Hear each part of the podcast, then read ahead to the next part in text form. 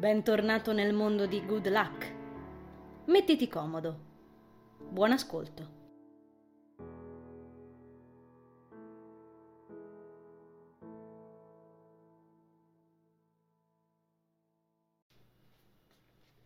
Enville. Svegliati. Enville. Aiuto, chi è? Faccio uno scatto e spalanco gli occhi. Mi cascano le cuffie. Dilato le pupille e molto faticosamente metto a fuoco il prof di francese che mi scuote per la spalla facendomi ballonzolare come una gelatina di frutta. E da dove è uscito questo qua? Non stavamo facendo economia aziendale? Mugugno, strofinandomi il volto, percependo una canzone degli 883 gracchiare dalle cuffie cadute. Da brava nerd mi rendo conto che dalla canzone Life is like a boat a questa ne sono passate almeno una trentina. Ma quanto ho dormito? Appoggio gli auricolari sul banco, inebetita, percependo una strana sensazione, come se qualcosa stesse scivolando via dalla mia memoria a tutta velocità. Eh, mi tocco la testa riflettendo. Aspetta, cos'è che stavo sognando? Non riesco a ricordare.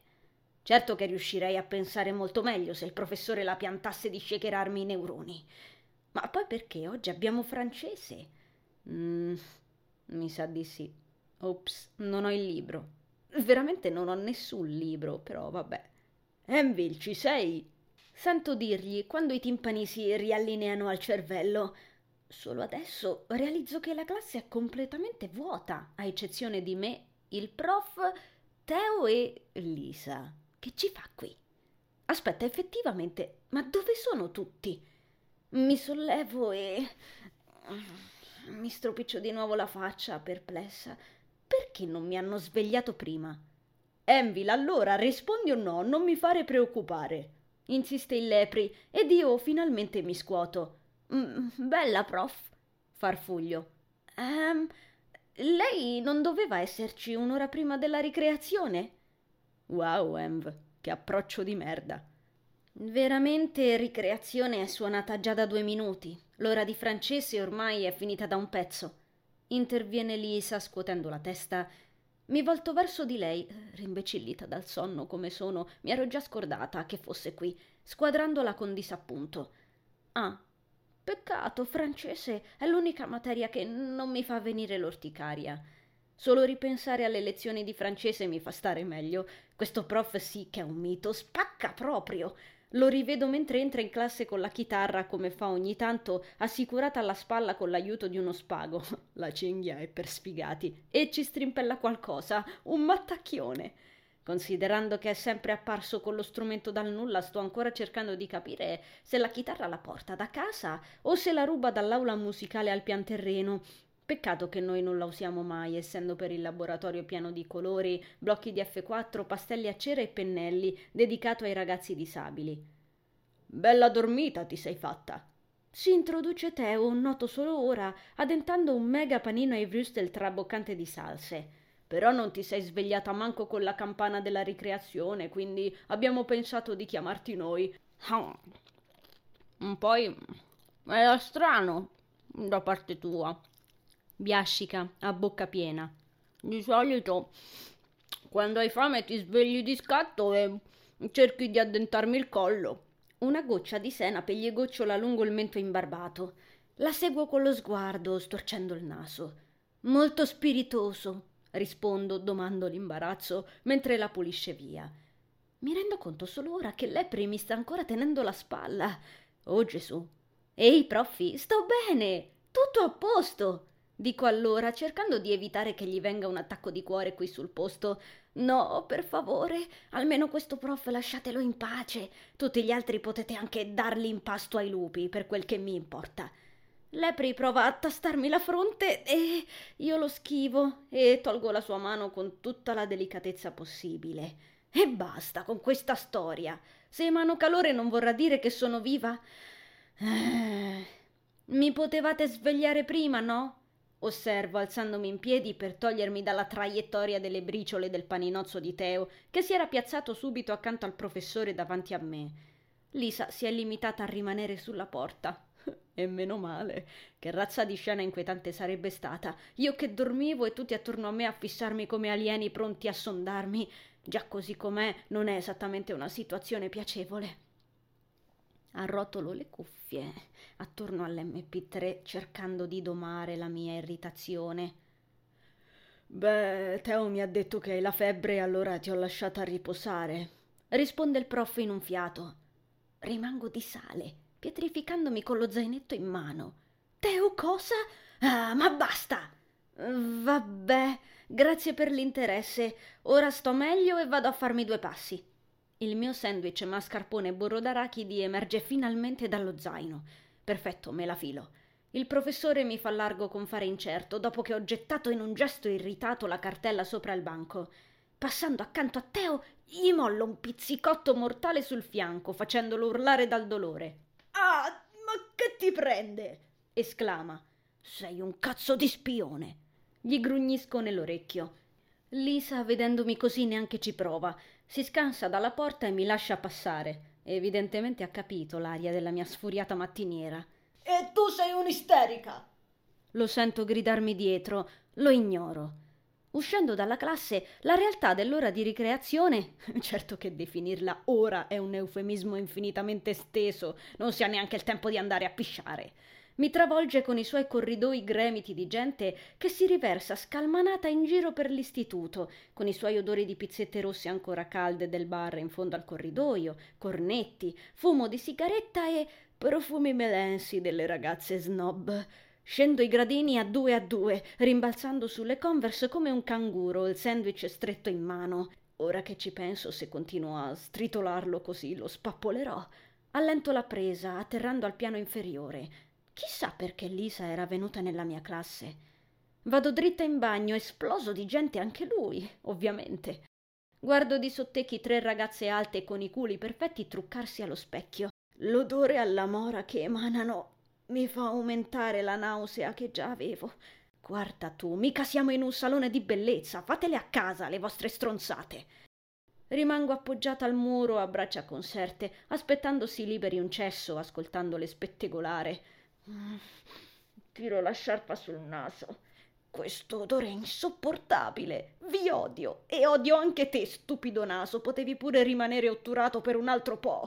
Finalmente sento qualcuno tirare lo sciacquone mentre ridacchia in mezzo a un fitto chiacchiericcio acuto sull'onda di un racconto in merito a un certo Alberto della quarta B. Bah. La porta si apre, liberando un paio di bionde dalle chiome fluttuanti. In due al bagno è un classico per noi donne, ma quando succede davanti ai miei occhi fa abbastanza strano. Mette ansia. Tipo, sai che ansia Lia e Mara in un bagno solo? Tutto il tempo a spappagallare tra loro in due centimetri quadrati. Quando riesco a ficcarmi dentro, chiudendomi la porta alle spalle e agganciando il catenaccio, ah, mi concedo un sospiro di sollievo, nonostante in questo bagno sia stato spruzzato qualche deodorante dall'indefinita fragranza soffocante. Tiro fuori dalla tasca della felpotta un mini brick di tè alla pesca che ho rubato dal banco di Teo senza farmi notare, distraendolo con il pizzicotto mortale, e frugo nei jeans alla ricerca delle pastiglie di tachipirina.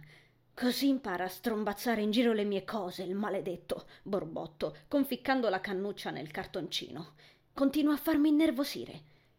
Veramente, qualsiasi cosa mi fa innervosire oggi.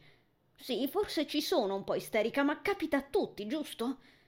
Le mie dita incontrano la sagoma dell'occhio greco, bloccandosi qualche secondo.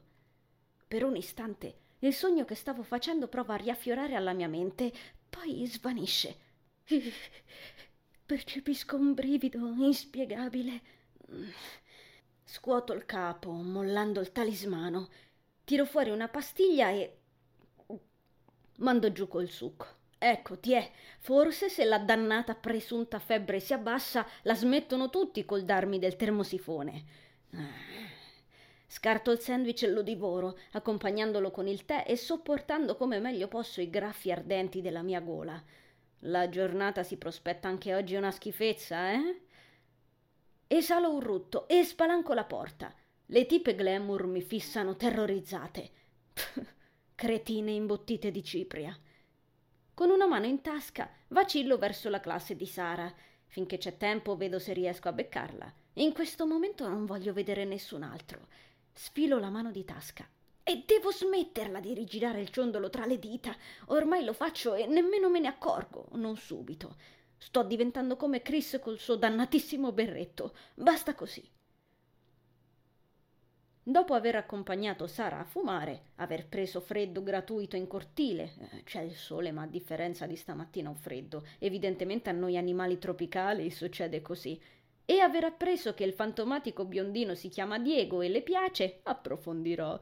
Torno in classe dopo essere stata mitragliata dalla campanella. Mi sorbisco le quattro ore consecutive di cucina in pieno coma, sentendomi sempre peggio. D'accordo, bisogna ammettere che emano molto più calore del dovuto. Riesco quasi a sentire l'aria sfrigolare. Vedrai che tra un po' entro in autocombustione e corro a presentare la mia iscrizione come nuovo membro dei Fantastici 4. O magari faccio domanda per la scuola fantastica di Xavier. Altro che questo istituto orribile.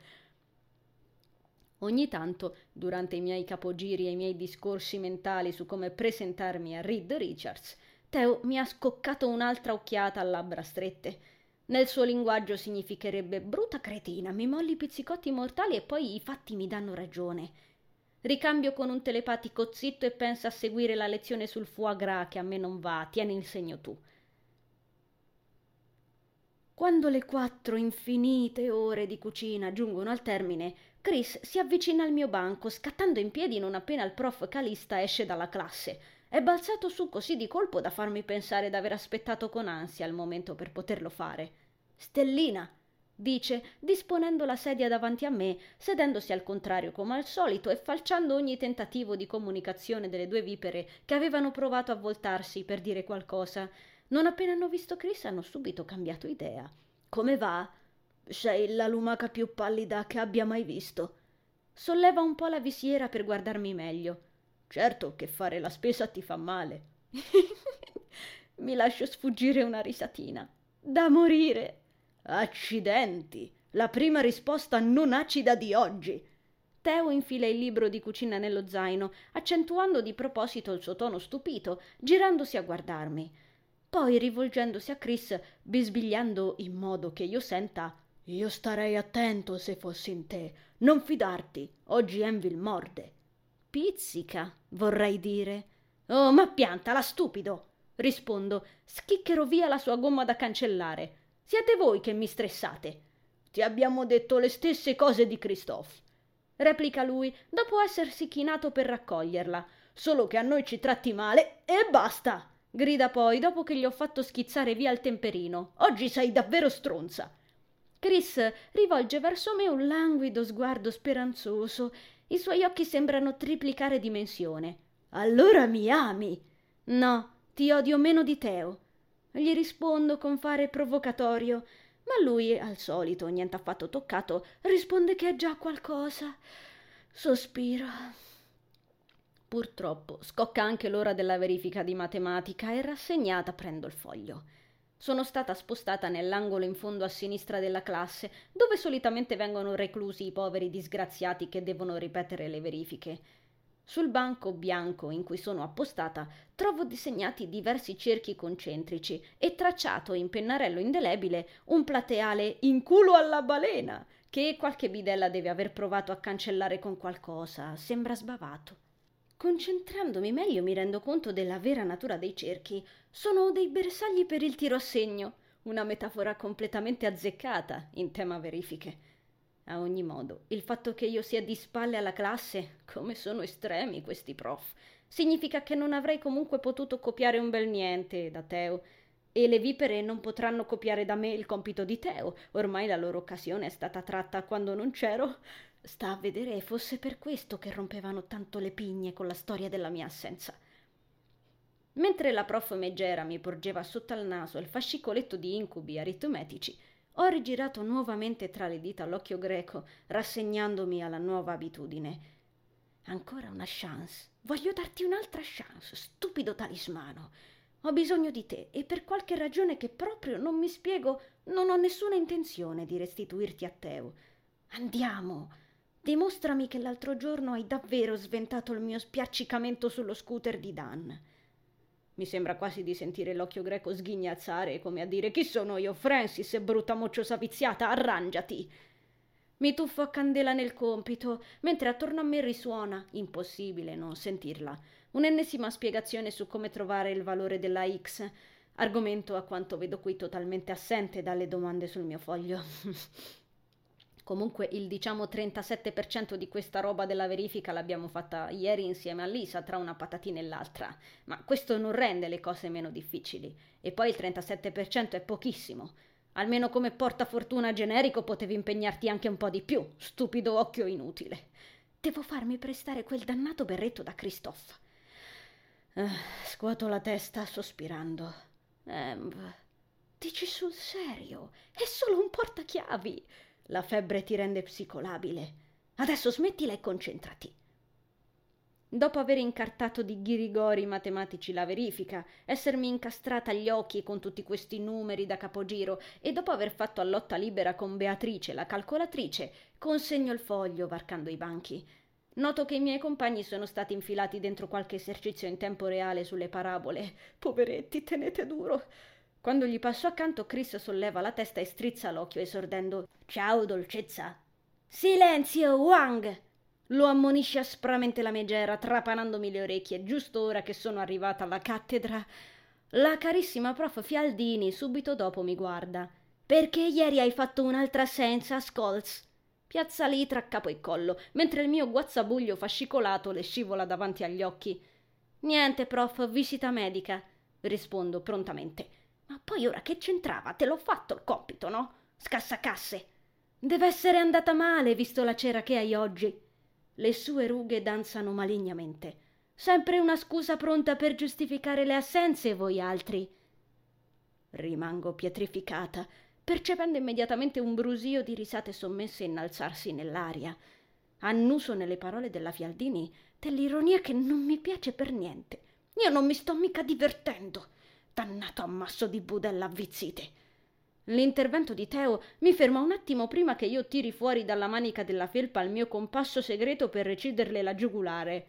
Prof, scusi, eh, ma Envil non sta bene. È inutile che fa la spiritosa. Esterna, risuonando nell'aula. Credo tutta la classe, compresa me, si sia voltata verso Teo come un solo uomo. Non ha mai usato questo tono con i professori. Pazzesco! Non ho idea di cosa gli prenda ultimamente, ma sta superando se stesso. Comunque, considerando la faccia della prof, credo che ora saranno rogne. Argentieri, non ti permettere! Non ti permettere di usare quel tono con i docenti, chiaro? Chiaro, Argentieri? Tuona come un temporare la Fialdini, prevedibilmente, trapanandomi il timpano sano. Comincio ad arretrare verso il mio banco. Teo ha assunto uno strano colore vermiglio. Non era mai stato ammonito così seccamente considerando il suo carattere mite e nonostante ciò sostiene lo sguardo della prof con un'espressione impavida. Di nuovo. Quando mi avvicino a lui gli sfioro involontariamente un braccio. Lui a quel mio tocco sembra sobbalzare e come una molla sbotta rivolto alla prof. Senti, Rossella, vattene a fanculo. La mia mandibola si schianta sulle mattonelle senza remore, mentre la prof l'ha pure chiamata per nome. È un pazzo! Esplode, accartocciando le rughe del suo volto in qualcosa di inguardabile e cominciando a imprimere sul registro una possibile nota, sospensione, ammonizione, forse, alla velocità della luce. Continua a inveire verso Teo minacce scolastiche di tutti i tipi, circondata dalle risate dagli applausi e dalle urla e tutto il resto dei miei compagni di classe. Teo sindaco! urla qualcuno. Ormai gli esercizi in classe sono persi. Il mio amico, senza più una parola, infila la porta ed esce dall'aula, lasciandomi sola al banco, boccheggiante. La professoressa sta ancora calcando improperi sul registro, ma quando si accorge che Teo è sparito sembra diventare blu. Si alza sui tacchi color schifo, trascinando in fretta e furia tutti i suoi mille anni di età all'inseguimento del nostro amico.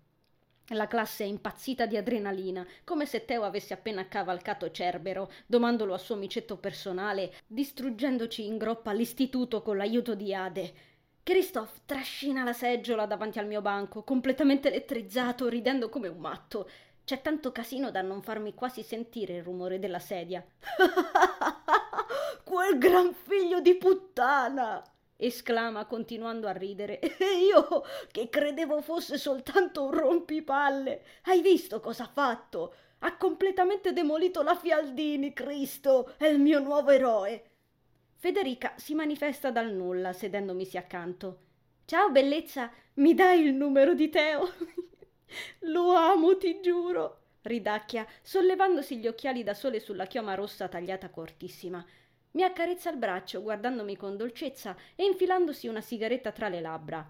La prof se l'ha meritato, ma ha davvero esagerato. Mm, ti dispiace se apro la finestra e fumo? Me ne vado subito. Eh, vai tranquilla, replico sorridendo, ancora stordita dalla situazione complessiva. Fede accende la sigaretta e appoggia lo zippo con il pacchetto di Camel Light sul banco.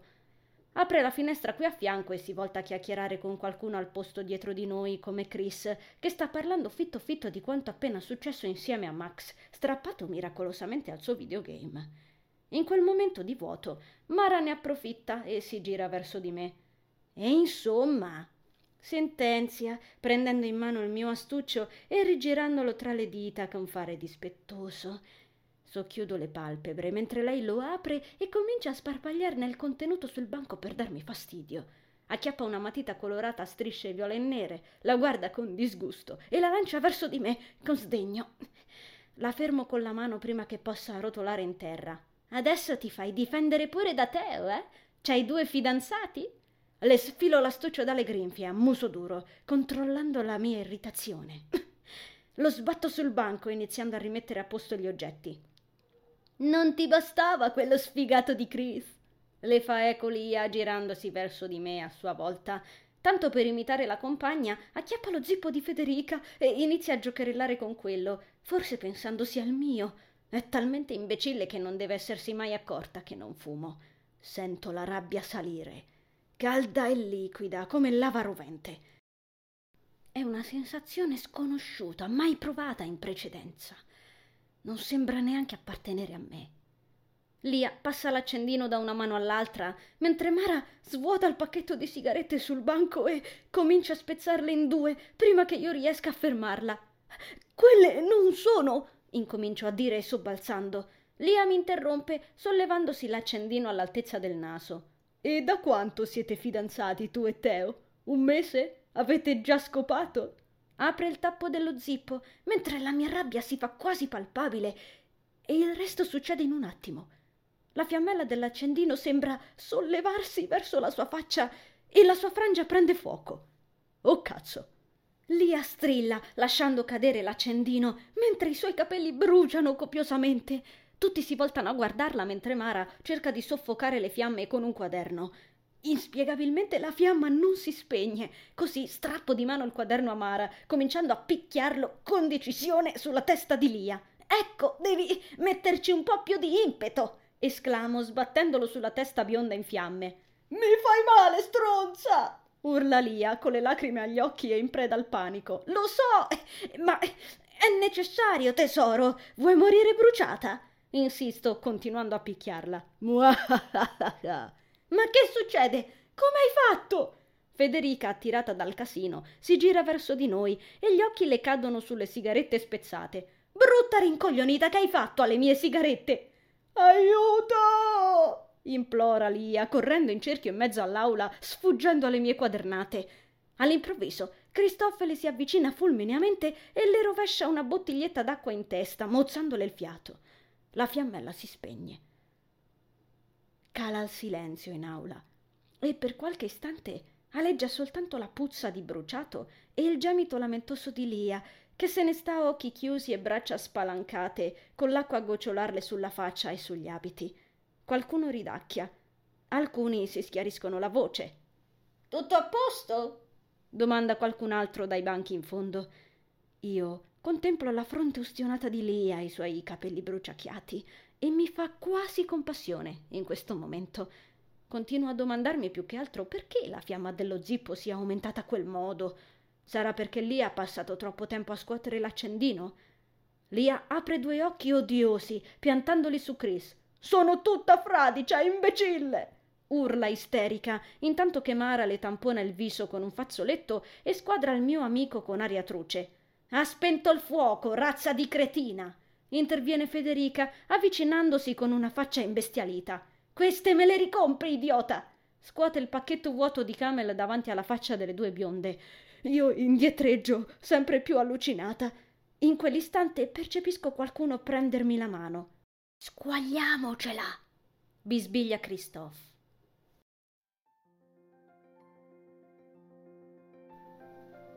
Caro viaggiatore, grazie per aver ascoltato l'episodio. Il viaggio riparte la prossima settimana e potrai intraprenderlo ogni venerdì con l'uscita del nuovo capitolo. Seguimi sulla mia pagina Instagram Sheila Rosati Parole su Vita per rimanere sempre aggiornato sui contenuti. Ti aspetto sempre qui. Conservo il tuo biglietto. A presto!